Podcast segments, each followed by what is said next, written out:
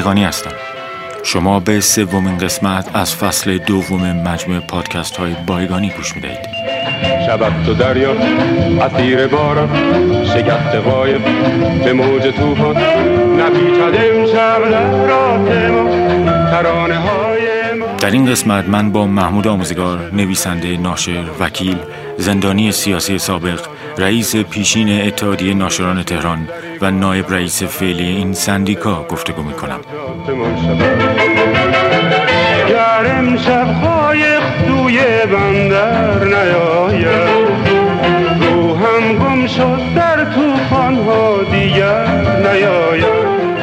آنچه شما میشنوید قصه پرفراز و نشیبی از یک زندگی است. که بسیاری از مقاطع آن با حساس ترین روزهای تاریخ معاصر کشورمان پیوند خوردند. قصه ای که من به میانجیان تلاش می کنم به دنبال روایت های از سه دهه تاریخ معاصر کشورمان منتهی به انقلاب 57 باشم.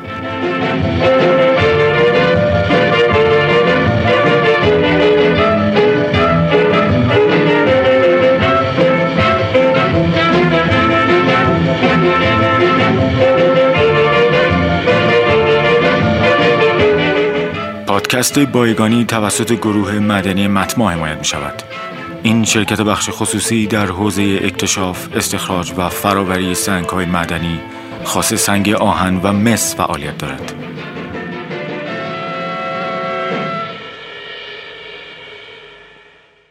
خود این قضیه به هر حال دیگه رسید به اینکه ما چیز شیم دیگه این درخواستمون رفت و از مرکز یه نامه اومده بود برای رئیس دادگستری لایجان این رئیس دادگستری لایجان سال 1354 آخرین مجلس شورای ملی دوران قبل از انقلاب این کاندید شد و رأی آورد از سومه سرا.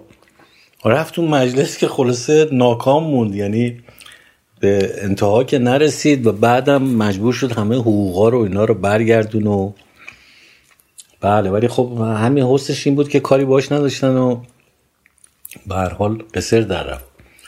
این آقای رزوی نژادم بود. آقای رزوی نژاد اهل سومه بود. بعد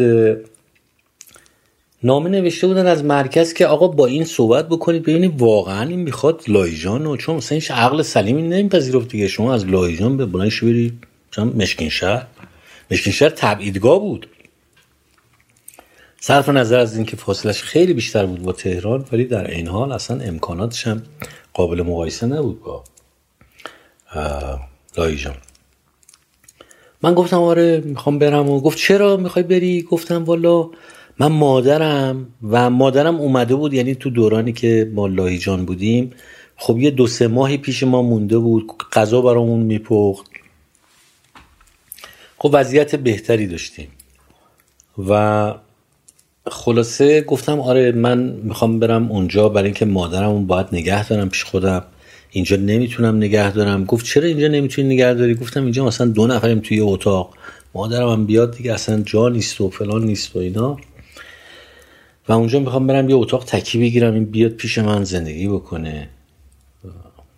به این دلیله خلاصه بالاخره اون موافقتشو اونم اعلام کرد و ما یه روز دی ماه سال 1352 ما بلیت گرفتیم بلیت قطار گرفتیم. تازه پدرمون متوجه شد که ما چیکار کردیم.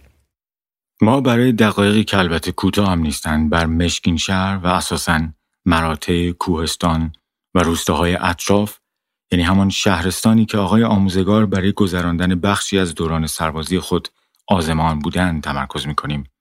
تا وقتی دوباره به گفتگو با محمود آموزگار برمیگردیم تصویر روشنتری از این شهر خوشاب و هوا که اتفاقا خلاف آنچه به نظر می‌رسد خیلی هم سرمایه طاقت فرسایی ندارد داشته باشیم. مشکین شهر که در تاریخ کشور ما نقش ویژه‌ای ایفا کرده است، در استان اردبیل و در شمال غرب شهر اردبیل قرار دارد.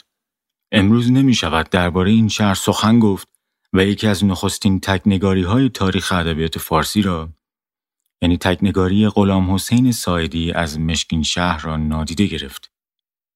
سایدی شاید اولین نویسنده ایرانی باشد که در کنار متهای داستانیش در کنار نمایشنامه ها و یکی دو فیلم نامش به تکنگاری یا آنطور که خود در دهه چهل و پنجاه مینامیدش مونوگرافی می پرداخت.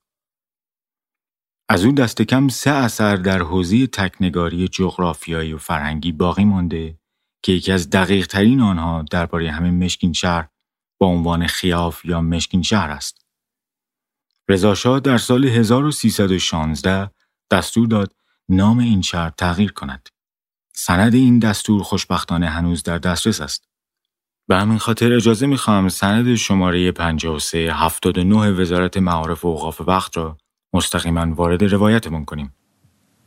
طبق نامه نمره 5379 به تاریخ 16 4 1316 به موجب پیشنهاد ایالت شرقی آذربایجان نام قصبه خیاو مرکز ولایت مشکین به مشکین شهر تبدیل و اسم دهخارقان به کلمه آذر شهر تغییر یافته و مورد تصویب پیشگاه اعلی حضرت همایونی واقع گردیده است. لازم است به مأمورین تابع خود دستور دهید نامهای جدید را در محاورات و مکاتبات به کار برند. پس هنوز یک قرن نیست که خیاف مشکین شهر نامیده می شود. من که تا به حال به این شهر نرفتم قبل از این با نام خیاف تنها از طریق نویسنده آشنا بودم که او را هم هرگز ندیدم اما آثارش را بسیار دوست دارم. نام این نویسنده حافظ خیاوی است که خب حالا می‌دانم ریشه های نام فامیل او از کجا می آید. اما قبل از پرداختن به نام های قدیمی تر مشکین شهر شاید بهتر باشد با اولین کلمات تکنگاری سایدی از این شهر مواجه شویم. او کتابش را اینطور آغاز می کند. خیاو یا با نام امروزیش مشکین شهر ترکیب جالبی است از ده و شهر که در پای ساوالان کوه عظیم و افسانه‌ای آذربایجان افتاده. شهر گفتم به خاطر دو خیابون عمود برهم و ادارات دولتی و مدارس و مشتی جماعت نیمه شهری یا به خاطر عنوان و اسم و رسمش. ده هست به خاطر وضع سکونت و کیفیت معاش و کشت و کار و یا به خاطر روح آشفته بیابانی و شیوه زندگی دهقانی. آبادی معتبر ییلاق شاهسون است و معبر صداگران و پناهگاه درمانده ها و پاک باخته ها. در جلگه جا گرفته که 1750 متر یا به حساب دقیقتر 1625 متر از سطح دریا بلندی دارد. ساعدی عدد دقیق ارتفاع این شهر از سطح دریا را از دستگاه ارتفاع سنج اداره ریشهکنی مالاریا که در آن دوران سخت در منطقه فعال بوده گرفته است. این موضوع بحث ما نیست اما اجازه دهید اشاره کنم که کشور ما حداقل تا اوایل دهه چهل خورشیدی هر چند سال یک بار پنجه در پنجه مالاریایی میافکند که جای آبله را گرفته بود که خدا را شکر چند است که دیگر خبر چندانی از آن نیست. سایدی در جای جای کتاب اشاره به منابعش می کند که این خود نکته مهمی در نوشتن یک تکنگاری است. مشکین شهر در 295 کیلومتری شمال خاوری تبریز از راه اردبیل واقع شده.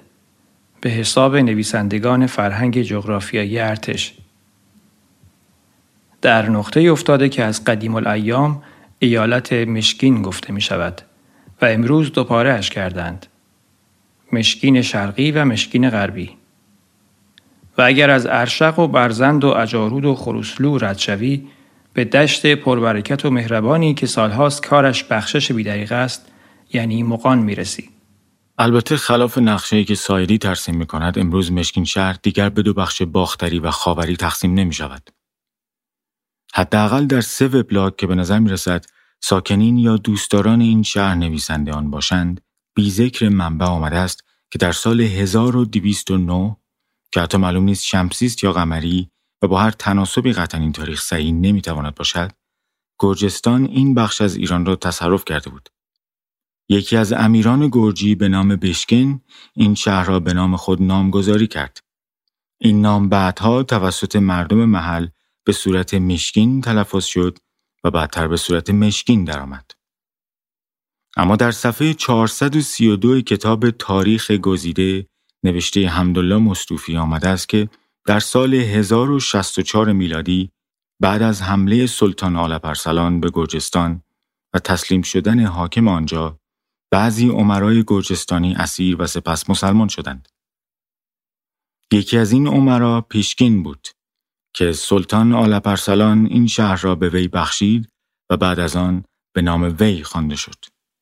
آلپرسلان دومین پادشاه سلسله سلجوقی است و سال 1064 میلادی برابر است با سالهای 442 و 443 خورشیدی. دودمان سلجوقی اساساً یک دودمان پارسی نبود. آنها که برآمده از خاندان ترکان قوز بودند با شکست دادن سلطان محمود غزنوی در نیشابور بر تخت پادشاهی فلات ایران نشستند و امپراتوری را گسترش دادند که ایران، آسیای میانه، شام و آناتولی را شامل می شد. پس از آن زمان است که عنوان مشکین روی این منطقه از استان اردبیل نشسته است. اما منطقه مشکین شهر قدمت بسیار بیشتری حتی تا حدود هشت هزار سال قبل دارد.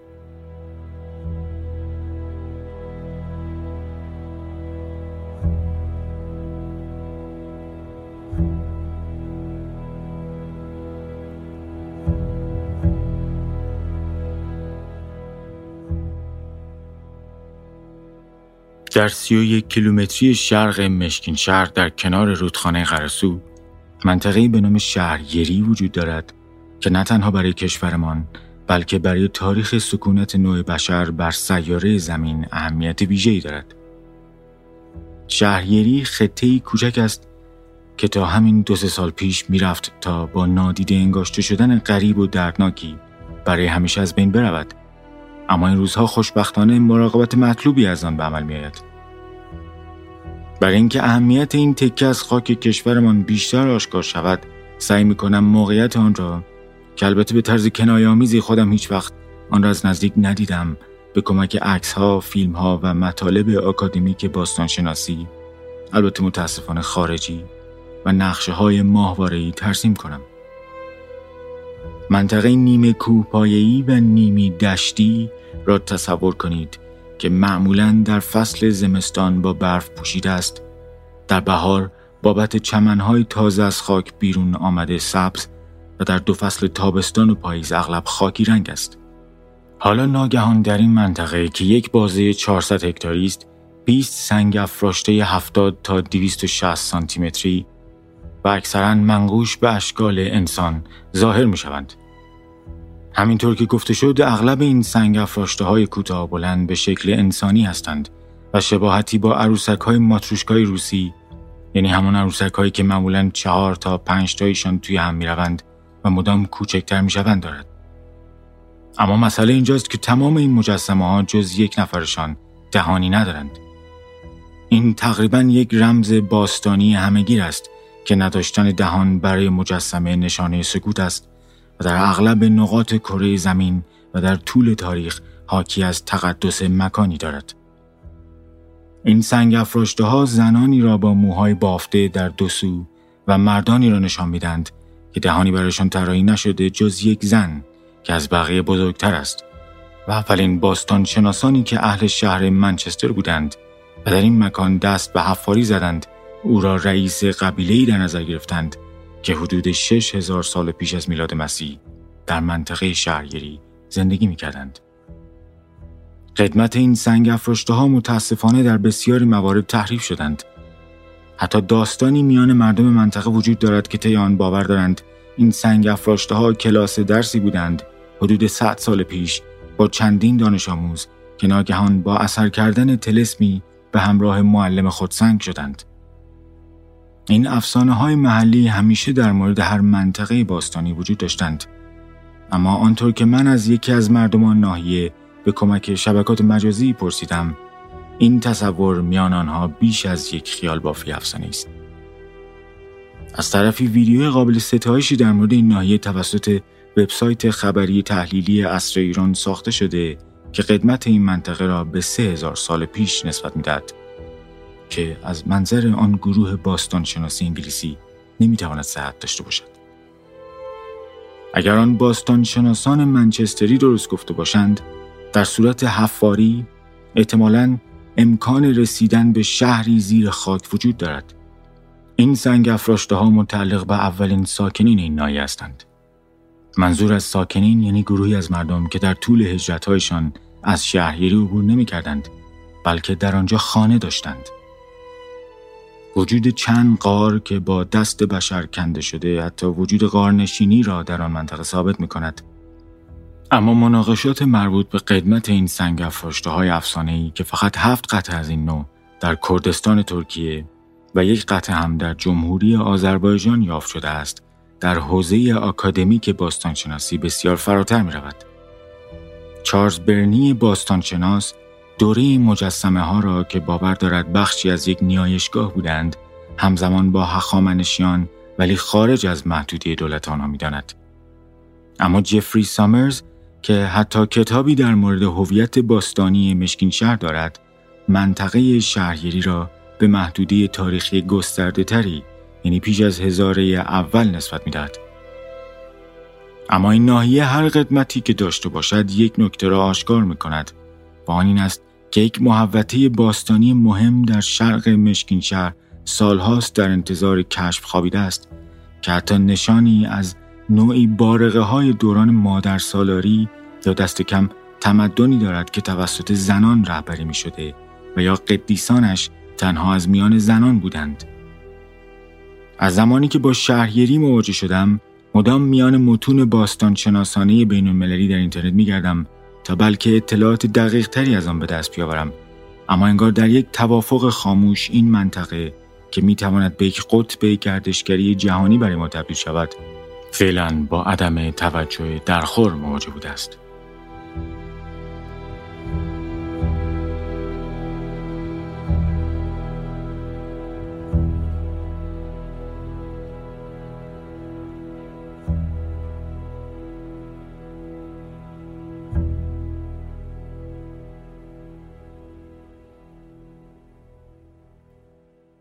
اما مشکین شهر علاوه بر این نقطه رازآلود به واسطه قرار گرفتن در کنار کوه سبلان یا به بیان بومیان منطقه ساوالان بار دیگر با رمز و راز و افسانه گره می‌خورد.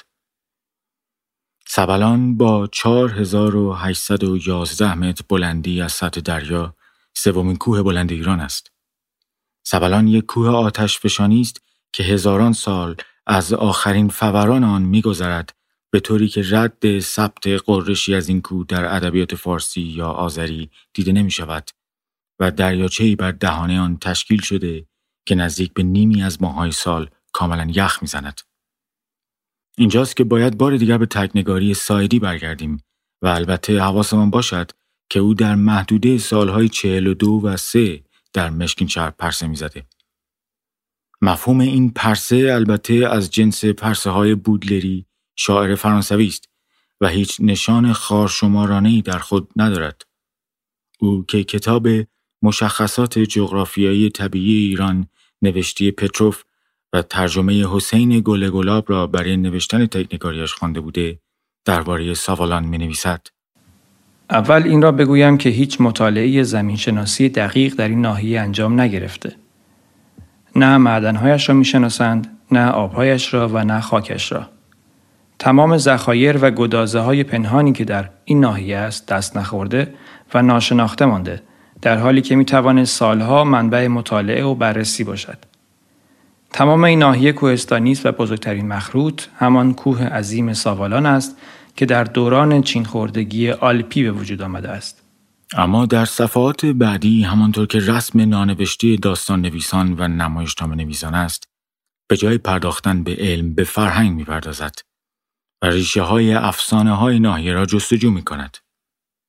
اما پیش از آن باید بدانیم که حتی در چنین گفت زرتشت نیچه نیز آمده که پیامبر ایرانیان زرتشت بر کوه سبلان به پیامبری رسید و نیچه پایین آمدن زرتشت را از سبلان تصویر کرده اما سایدی در کنار به انجام رساندن یک کار علمی تاریخی به داستان مهمی نزد مردم مشکین شهر در ابتدای دهه چهل اشاره می کند.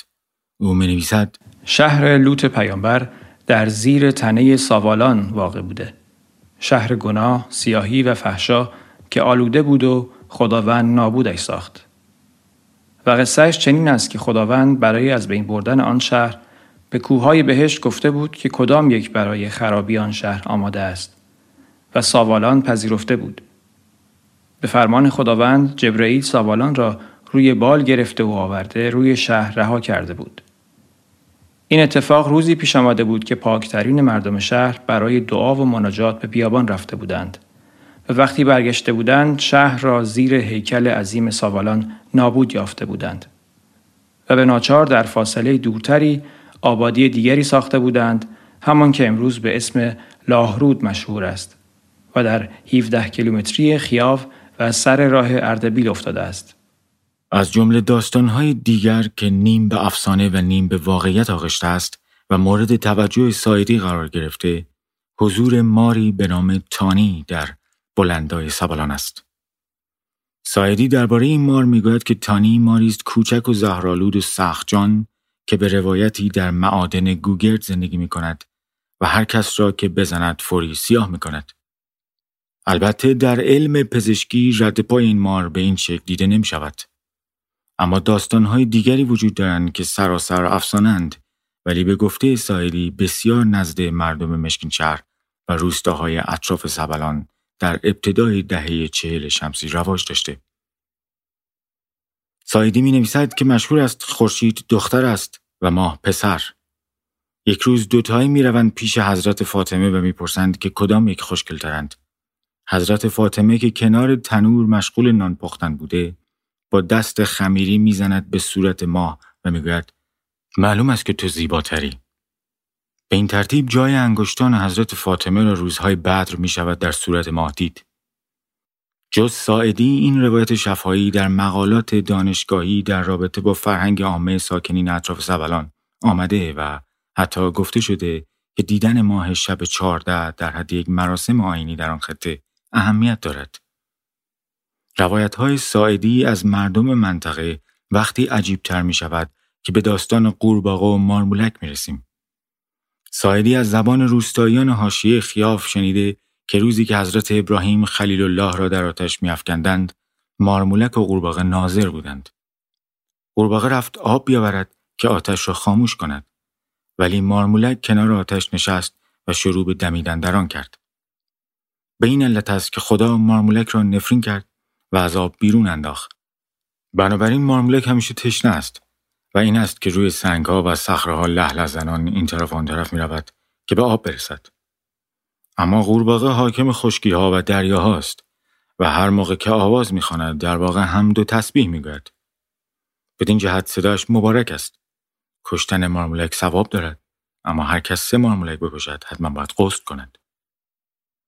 اما سطح این روایات مدام از داستانهای الهی به حکایتهای روزمره تغییر پیدا می کند. سایدی هم همچون نیچه به پیوند زرتشت با سبلان اشاره می کند. او می نویسد صاحب سه قله است. قله بلندتر دریاچه‌ای دارد که مثل چشم زنده همیشه حیرت زده آسمان هاست. مشهور است که قبر زرتشت پیامبر در کنار این دریاچه و زیر یکی از تخت سنگ هاست و باخطر همین است که چوپانها به آنهایی که خیال صعود به کوه را دارند سفارش می کنند که پاک باشند و اطراف دریاچه مقدس را آلوده نکنند. این گمان البته همیشه در حد یک داستان باقی مانده و هرگز قبری برای زرتشت پیدا نشده است. اما در میان داستانهایی که در تکنگاری خیاف یا مشکین شهر آمده، اشاره به سنتی می شود که جایگاه زنان را طوری برجسته می کند که ناخداگاه ذهنم را به منطقه شهریری می برد. او اشاره می کند که نام یکی دیگر از قله های سبلان حرمداغی است و بسیار سخت گذر. تنها زنان اجازه دارند از آن بالا روند چون حرمداغی مردان را راه نمی‌دهد و اگر کسی جسارت کند و بخواهد بر فرازش صعود کند کوه چنان بر سینهاش میکوبد که به ته دره پرتاب می شود. سایدی ادامه می دهد که تا به حال هیچ مردی جرأت صعود به این قله را به خود راه نداده است. اما شاید مهمترین پیوند سبلان با تاریخ فلات ایران در زمان بابک خرمدین برقرار می شود. قطعا همه ما نام او را شنیده اما آیا می دانیم که بابک خورمدین در ساوالان به دنیا آمده است؟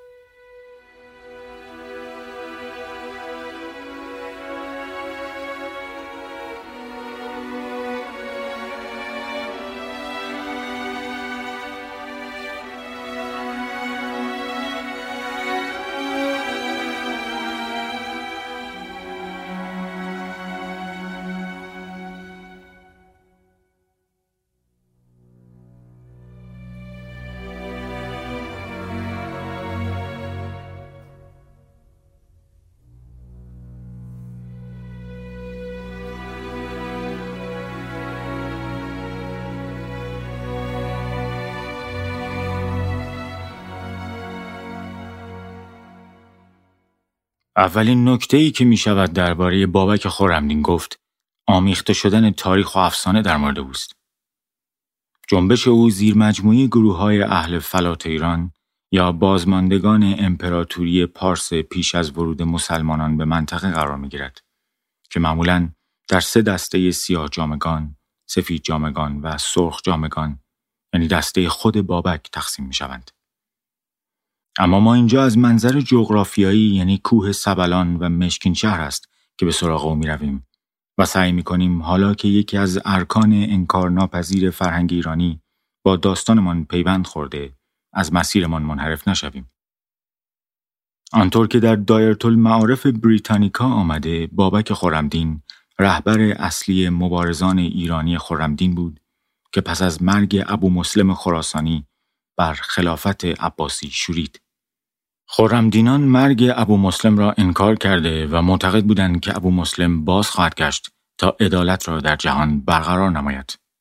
بابک اما به اجماع تعدادی از مورخین صده های آغازین ورود اسلام به ایران در روز دهم تیر سال 177 خورشیدی در روستای کلیبر در کوهپایه‌ای در نزدیکی سبلان به دنیا آمد. مطابق با دایرت المعارف اسلامی نوشته دومینیک سورده استاد دانشگاه بردو بابک زندگی گمنامی در آذربایجان خاصه در ناحیه استان اردبیل امروزی داشت تا اینکه مورد توجه جاویدان بن سهل رهبر خرمی ها که مدت کوتاهی بعد درگذشت قرار گرفت. بابک ادعا کرد که روح جاویدان در کالبد او وارد شده و تحریک ساکنین منطقه را آغاز کرد. او قدرت جدیدی به جنبش دینی اجتماعی که ریشه در مذهب مزدک داشت بخشید و حرکت خود را به این ترتیب آغاز نمود. البته این نکته که بابک خداگاهانه در جنبش مزدکیان وارد شده باشد محل مناقشه است که ما دست کم در این قسمت از آن میگذریم. باز هم همین پروفسور سورده فرانسوی است که می‌گوید نام بابک معرب نام ایرانی پاپک به معنی پدر جوان است. پاتریشیا کرون مورخ نامی تاریخ صده های ابتدایی اسلام در ایران در کتاب پیامبران بومی ایران در آغاز دوران اسلامی نوشته که عامر ابن عبدالله پدر بابک روغن فروش دورگردی بود آرامی نژاد که زادگاهش مدائن را به قصد آذربایجان ترک کرده بود و در مجاورت کوه سبلان ساکن شده بود. پدر بابک بعد از تولد پسرش در سفری که به دامنه کوه سبلان داشت زخمی شد و از دنیا رفت. همسر بیوهش که پاتریشیا کرون و همینطور دایرت المعارف ایرانیکا نام او را ماهرو خواندند برای گذران زندگی دایگی بچه های مردم را می‌کرد و بابک نیز تا دوازده سالگی گافچران بود. در دایرت المعارف ایرانیکا آمده روزی مادر بابک بیرون رفت و در پی پسر میگشت. بابک در آن زمان گاوهای مردم را به چراگاهی می برد. مادر وی را در زیر درختی یافت که خفته و برهنه بود و از بن هر مویی از سینه و سر وی خون می تراوید. چون بابک از خواب برآمد دیگر اثری از خون ندید. دانست که دیری بر نخواهد آمد که کار پسر بالا گیرد. صحت این روایت مورد بحث ما نیست. اما از همینجاست که ماهرو تأثیر مهمی در زندگی پسرش بابک پیدا می کند. تأثیری که به جایگاه زنان در جنبش خرمدینان مرتبط می شود. همانطور که گفتیم بابک پسری عادی بود تا اینکه با جاویدان بن سهل آشنا شد و همین آشنایی او را به سردمدار سپاه ایرانیانی تبدیل کرد که علیه حکومت عربها در ایران می جنگیدند. بابک در طول چیزی حدود 20 سال از اردبیل، آذربایجان و قزوین با ارتش اعراب جنگید و پیروز شد تا حتی به اصفهان رسید. برای اینکه ذکر جزئیات این جنگ ها را بدانید احتمالا کتاب بابک خورمدین دلاور آذربایجان نوشته سعید نفیسی یکی از بهترین انتخاب ها باشد. بابک تا جایی پیش رفته بود که دیگر حتی تهدیدی جدی برای کل خلافت عباسیان به شمار می رفت. دومنیک سرده می نویسد در سالهای 819 و 820 میلادی معمون خلیفه عباسی یحیی بن معاذ را به سوی بابک فرستاد که نتیجه جز شکست سنگین عباسیان در برابر خرمدینان نداشت. آنان چنان سخت شکست خورده بودند که رزمندگان معاز دیگر تمایلی به بازگشت به جبه های جنگ نداشتند. سایر فرماندهان معمون نیز یک به یک از سپاه بابک شکست میخوردند. چون رزمندگان بابک در واقع این باور را داشتند که در حال بازپسگیری خاک کشور خود هستند و به همین خاطر در میادین جنگ به ندرت عقب نشینی می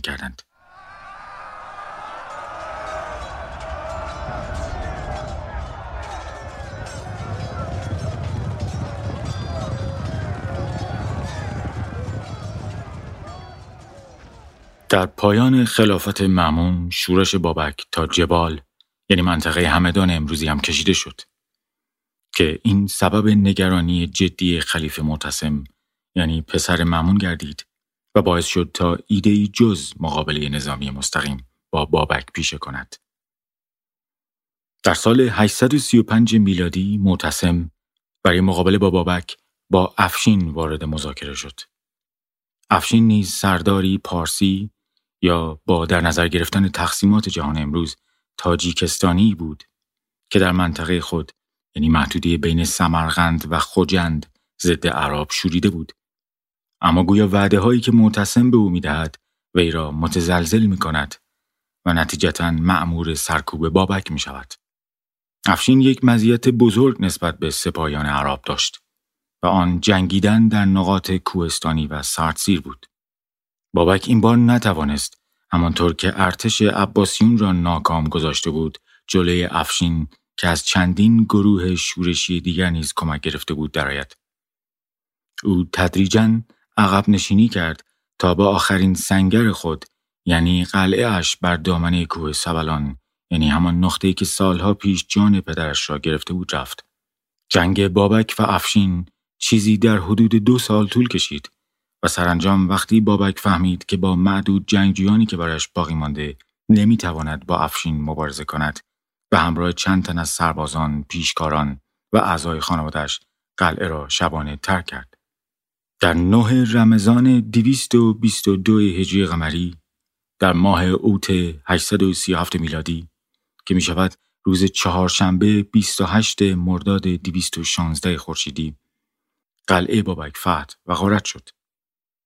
بابک و خانوادهش که فرار کرده بودند مدتها با آب و غذای محدود در کوههای آذربایجان و ارمنستان سرگردان بودند.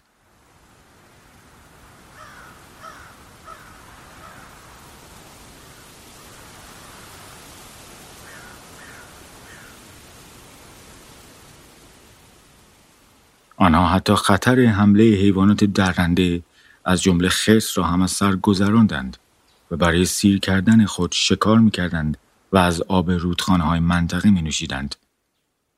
اما گماشته های افشین چنان در منطقه پرتداد شدند که بابک و خانوادش از جمله عبدالله برادر بابک دیگر نمی توانستند به راحتی در کوهها و جنگل های شمال غرب ایران و جنوب شرق ارمنستان تردد کنند و به گرسنگی و تشنگی گرفتار آمدند تا آخر مجبور شدند به سهلبن سنبات حاکم ارمنستان مراجعه کنند. باید توجه داشته باشیم که وقتی می‌گوییم ارمنستان منظورمان تنها کشور کوچکی که امروز ارمنستان نام دارد نیست بلکه این ارمنستان حتی چیزی نزدیک به یک چهارم خاک کشور ترکیه را نیز شامل می شود. کما اینکه کوه آرارات که نماد تمدن ارامنه است امروز اصلا در خاک ترکیه قرار دارد. بابک چند تن از پیشکارانش را نزد حاکم ارمنستان سنبات فرستاد. سنبات که بابک را می شناخت از او استقبال کرد و بابک خانواده او و چند رزمنده ای را که هنوز به بابک وفادار مانده بودند نه تنها پناه داد بلکه در کاخ خود نگهداری کرد. اما افشین سیاس که هنوز مزدوری عباسیون را می‌کرد با سنبات ارتباطی مخفیانه برقرار کرد و به او وعده داد که از هدایای عباسیون مقداری به او خواهد بخشید و به این ترتیب قرار شد وقتی سنبات و بابک با هم به شکار می روند نیروهای افشین سر برسند و او را دستگیر کنند. و همین اتفاق نیز افتاد. بابک به همراه عبدالله دستگیر شد. عبدالله به بغداد فرستاده شد و بابک به سامرا. بابک خورمدین در روز چهار ژانویه 838 به سامرا رسید. متسم او را سوار بر فیل به معرض نمایش مردم شهر گذاشت و سرانجام در روز 17 دی 216 خورشیدی در میدان شهر نخست دستهای بابک 39 ساله را و سپس پاهایش را قطع کردند و چند دقیقه بعد سرش را از تنش جدا کردند. با عبدالله نیز در بغداد همینطور رفتار شد اما او به جای فیل سوار بر شطور به نمایش گذاشته شد. پیکر بابک چندین روز بر نیزهی باقی ماند و منجر شد تا نامش به این منطقه از شهر سامرا اطلاق گردد. اما سرش را به خراسان بردند و برای روزها در شهرهای آن منطقه گرداندند تا درس عبرتی باشد برای جوانانی که صدای شورش در سر داشتند.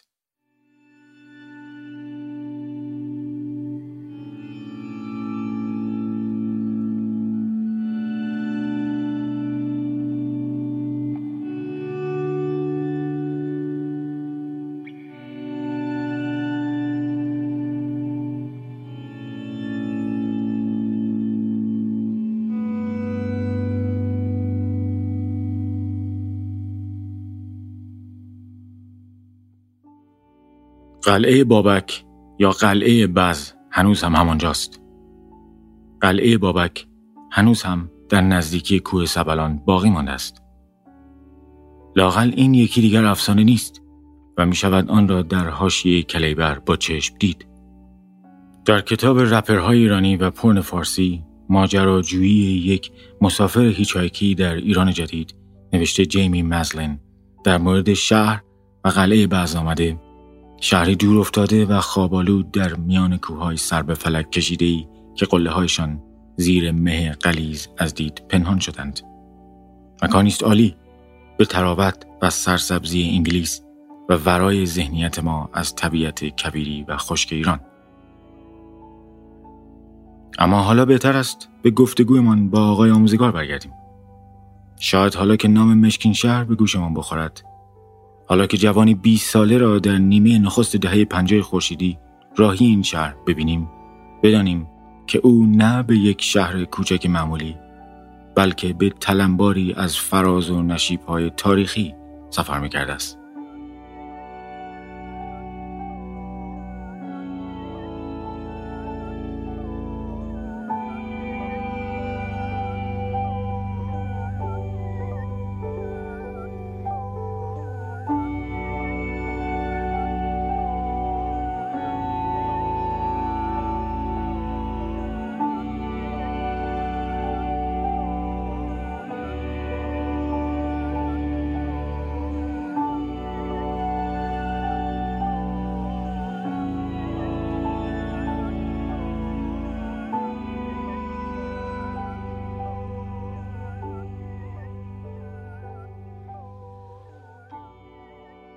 من وسایلی هم که داشتم قطار رو انتخاب کرده بودم برای رفتن به مشکینشهر که برم تا تبریز.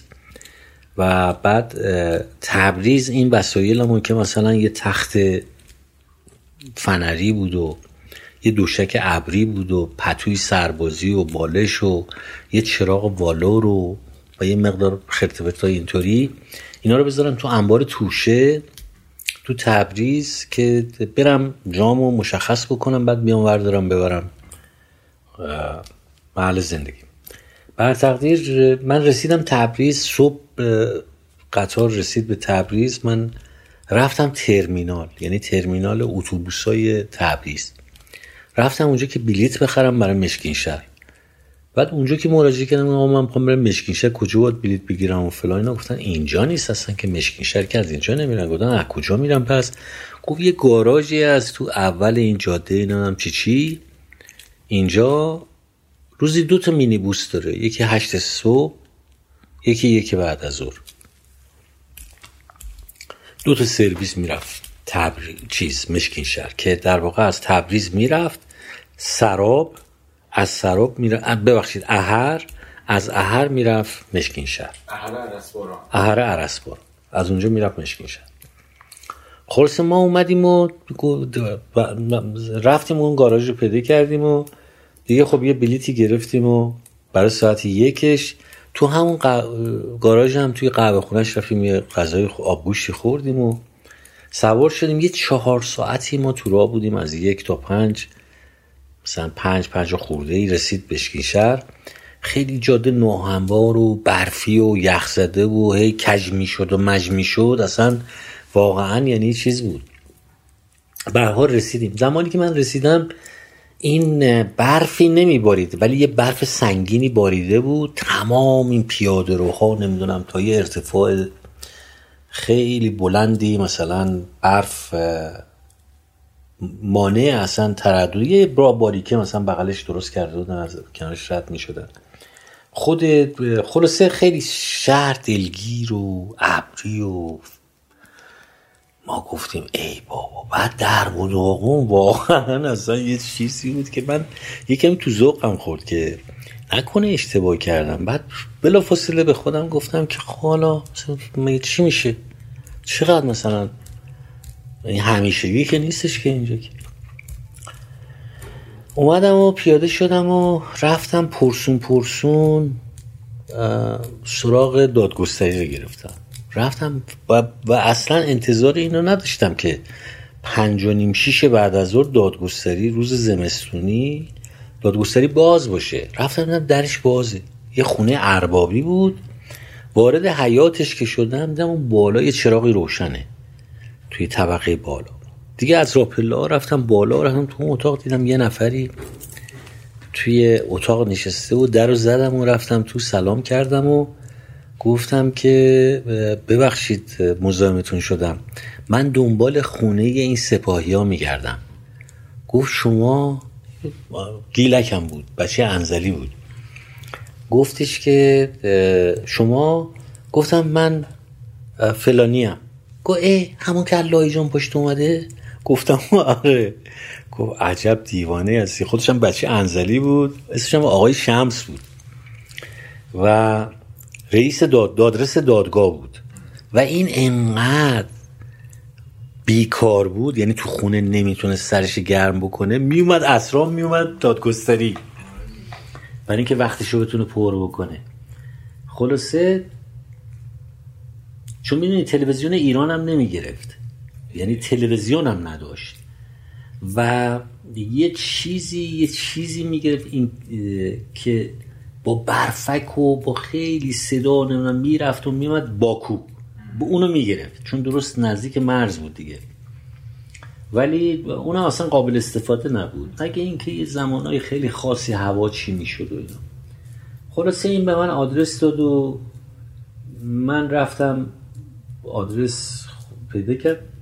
همسایه روبرو در باز کرد گفت با کی کار دارین؟ گفتم با اینا کار گفت اینا تو خیابون قدم می‌زنن. گفتم کجا؟ گفت یه خیابونه همین یه دور بری بیای میبینیشون. رفتم دیدم واقعا یه دور رفتیم دیدیم. اینا رو دیدیم و و اون دوتا دوست سپاهی من بودن به اضافه یک شاعر بوشهری بود که این کارمند اداره تعاون و امور روستاها بود. چیز شبیه همین کشاورزی و فلان. تبعید شده بود؟ تبعید شده بود داره و این شعرم بود. از اون به صلاح در واقع گروه آتشی و بابا چاهی و اینا بود. خلاصه اون گفتش که توی از لایجان اومدی؟ من گفتم ول دیگه این که منم دیگه. گفت دیوانه ای این چندمین نفر بودن که عین داستان یهودا و عیسی مسیح بود. خلاصه که ما بالاخره اومدیم یه چیزایی اینا خریدن و گفتم بریم خونه و رفتیم. منم یه ساک دستی داشتم دیگه. ساک دستی با خودم برده بودم. رفتم خونه و رفتیم توی یه خونه ای بود که دو تا اتاق داشت و منتها یه حیاتی داشت که حیاتش هم کار نشده بود یعنی خاکی بود یعنی هنوز یه حوزی اون وسط داشت و لخت و اور دیگه. فقط دو, دو, دو تا اتاق ساخته بودن و یه گوشه حیات هم یه سرویس بهداشتی بود و ما رفتیم خلاصه سفره رو پهن کردن نونی پنیری نشستیم مشغول شدیم به خوردن و بعد که سر غذا که داشتیم چیزی می‌کردیم اونا گفتن خب حالا کجا می‌خوای بمونی؟ گفتم ولی نمی‌دونم. من حالا باید ببینم یه جایی بگیرم ببینم چجوری. شما چجوری برنامه گفتن؟ آره ما اینطوری این اتاق دست آقای اصلاح پذیر این دوتا اتاق هم دست ماست. اینقدر اجارهشه مثلا 240 تومن بعد نمی‌دونم 120 تومن ایشون میده 120 تومن ما دوتا میدیم.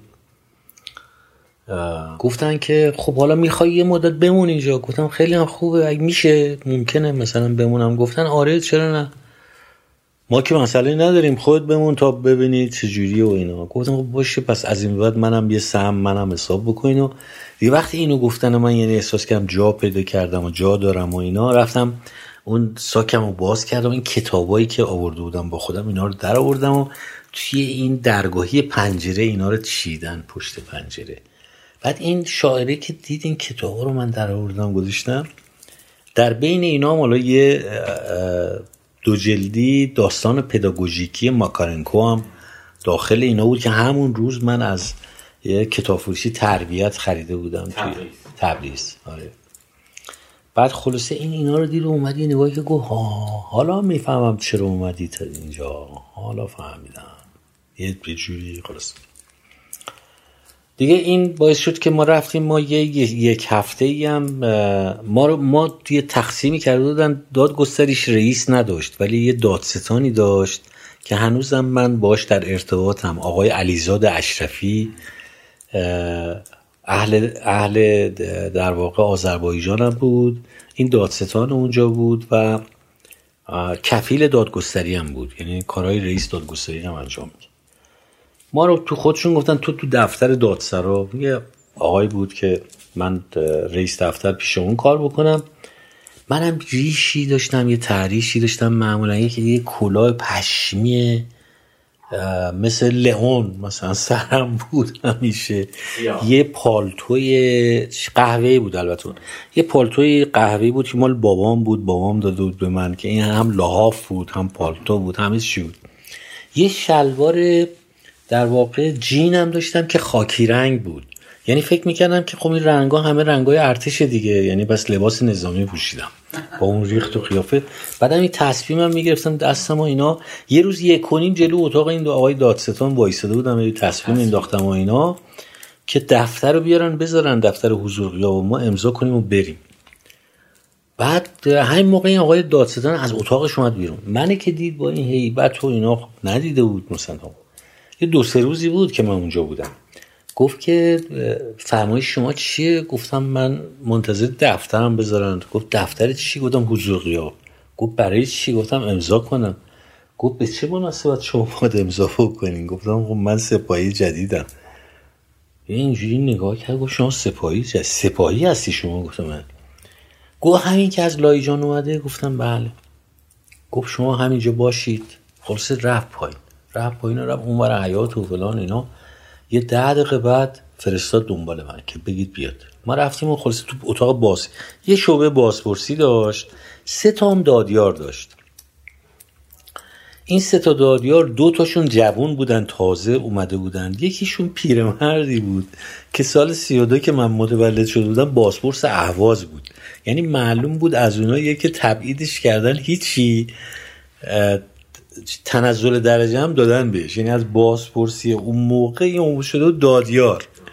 دادیار چون پایین تر از بازپرسه. خلاصه ما رو ما رو بردن تو اتاق بازپرس. بازپرسی که ما بعدا فهمیدیم که این یعنی بعدها بعد از مثلا فوت اسمش آقای فولادی بود فرامرز فولادی که اهل اردبیل هم بود. این پسر خالش معاون ساواک اردبیل بود. آقای جوادی نامی. خلاصه اونجا گفت شما از فردا خلاصه میایین با آقای باسپورس کار می‌کنید. اینجا کار می‌کنید. اینجا محل کارتون اینجاست. یعنی فهمیدن که ما خلاصه آدم چیزی هستیم. باید یکی خلاص سر ما باشه. لباس نظامی باید بپوشید. نمی‌دونم اونم شروع کرد ما رو نصیحت کردن. کت رو تو خیابون میری کت رو دوشت ننداز. نمی‌دونم چیکار کنه اینجا نمی‌دونم. فلان عرق نخورید و کتاب نخونید و فلان نکنید و این از اینجور نصایح و این چیزا که ما فروش رفتیم پیش این. رفتیم پیش این. خب این میزا رو در واقع یه ردیف چیده بودم اون روبروش سندلیا و جای متهم و همه اینا بود که می اون میز اولی دم پنجره مثلا مال باسپورس بود. میز بغلیش منشیش بود که یه آدم مجردی بود اهل سراب بود. اون بود این بغلم من میز نداشتم از همین میز این منشی استفاده می‌کردم یه صندلی هم گوشته بودم برای ما.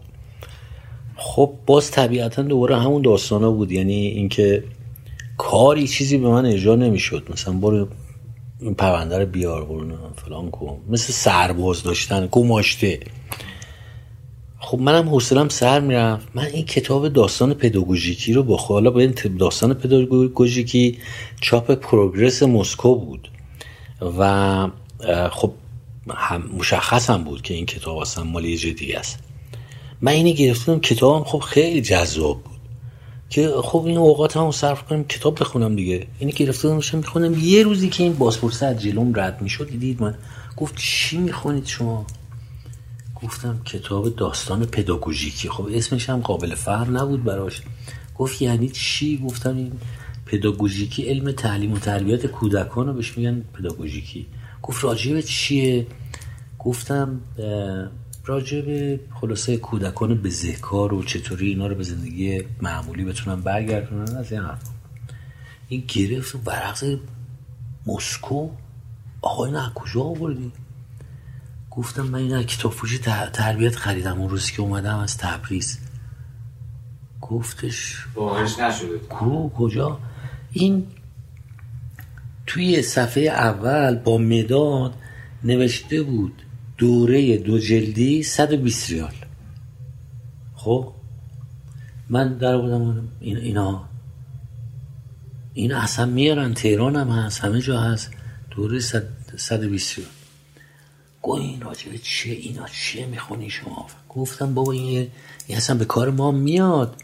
این کودکان بزهکار رو می‌گرفتن اینا رو خلاصه تعلیم می‌دادن فلان می‌دادن اینا بعد برمیگشتن به جامعه. منشأ تحولات خیلی زیادی شد. صحبت کردیم این فهمید که خب گفتن خب من کار ندارم بیکارم بالاخره مطالعه می‌کنم. این از فردا شروع کرد به ما کار دادن. مثلا اینو تحقیق کن ازش. اونو قرار برش صادر کن. اینو فلان کن و همینجوری من یاد گرفتم. من که یاد گرفتم دیگه اصلا یه پا شدم باسپورس یعنی می‌تونستم یعنی این فقط می‌گرفت میخون می‌گفت فوگلاده است فوگلاده است.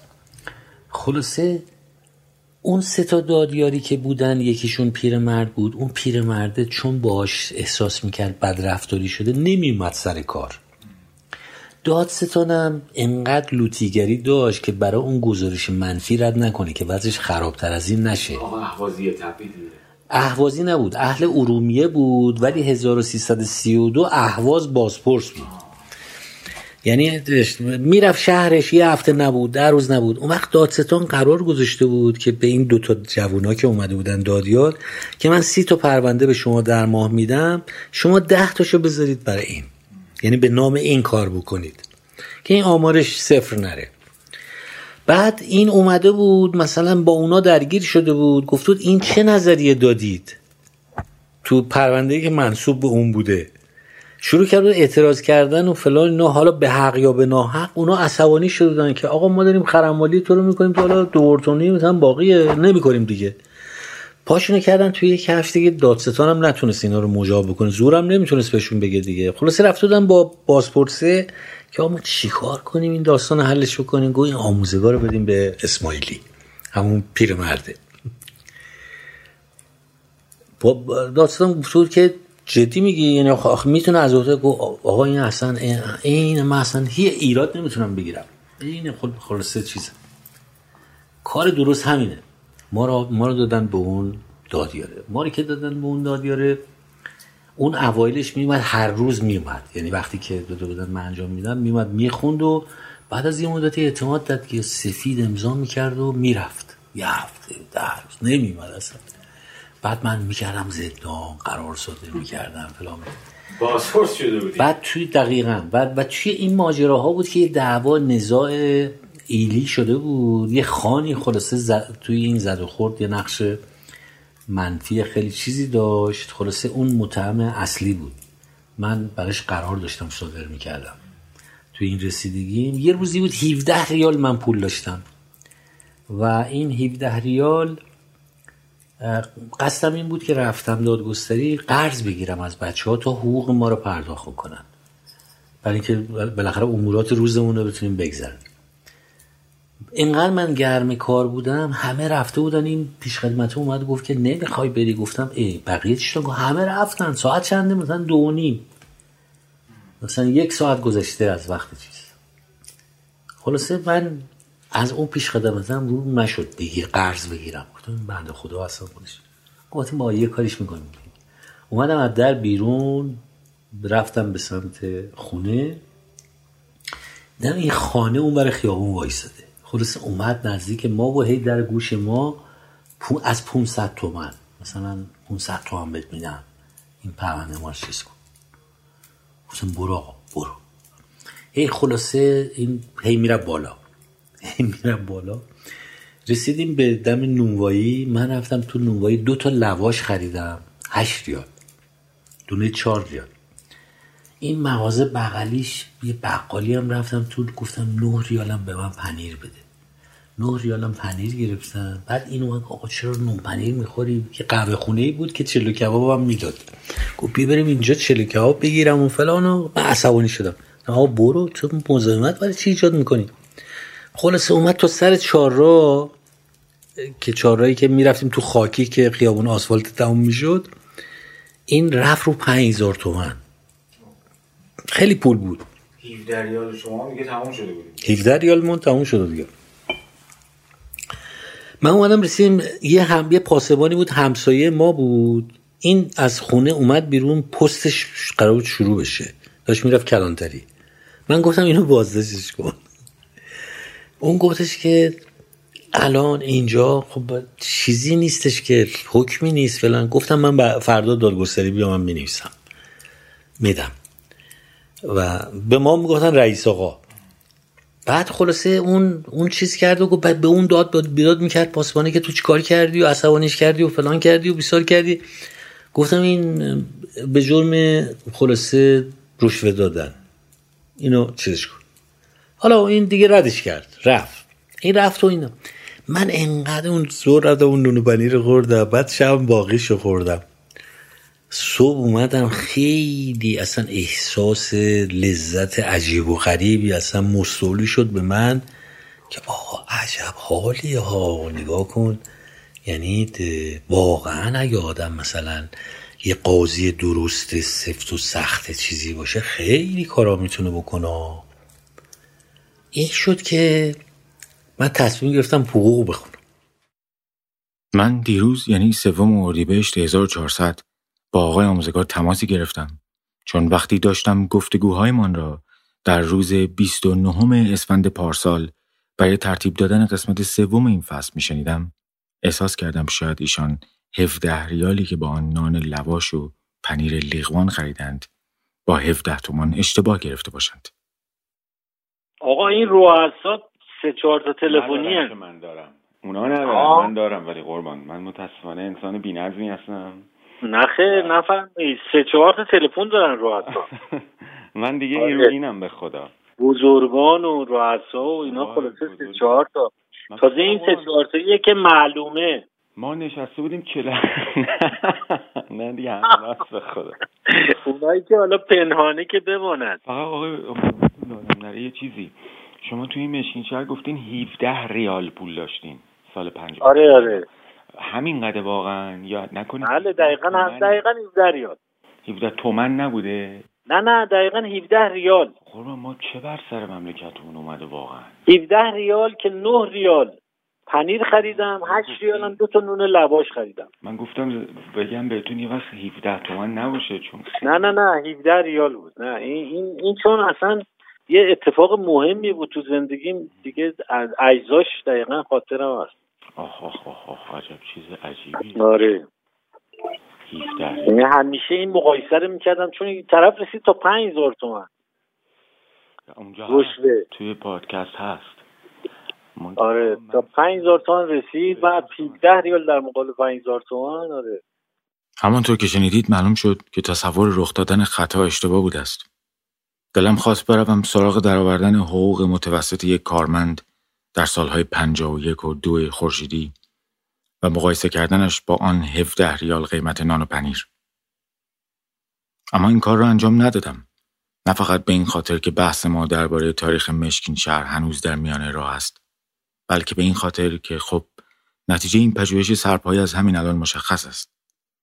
به هیچ میلی برای بخشیدن یک شکوه پوشالی به گذشته واضح است که کارمند و کارگر چند دهه پیش البته با در نظر گرفتن قناعتی که درآمیخته با سبک زندگی آن موقع بوده شرایط بهتری داشته است چون اساساً با استانداردهای محدودتری هم برای زندگی مواجه بوده. اما باید جلوی پرت شدن حواسمان را بگیریم و همچنان در مشکین شهر بمانیم. منتها به گمانم برای این قسمت بیش از اندازه حرف زده باشم.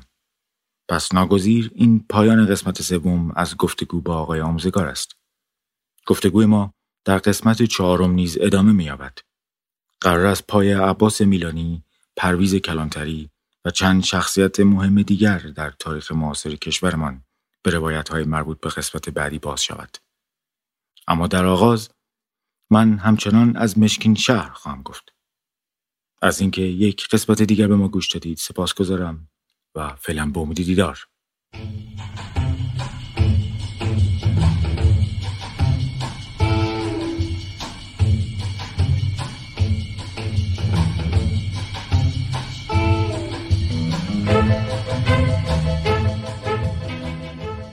حامی این قسمت از پادکست بایگانی شرکت متما مجریان توسعه معادن آسیاست. این شرکت بخش خصوصی در حوزه اکتشاف و استخراج سنگهای مدنی خاص سنگ آهن فعالیت دارد.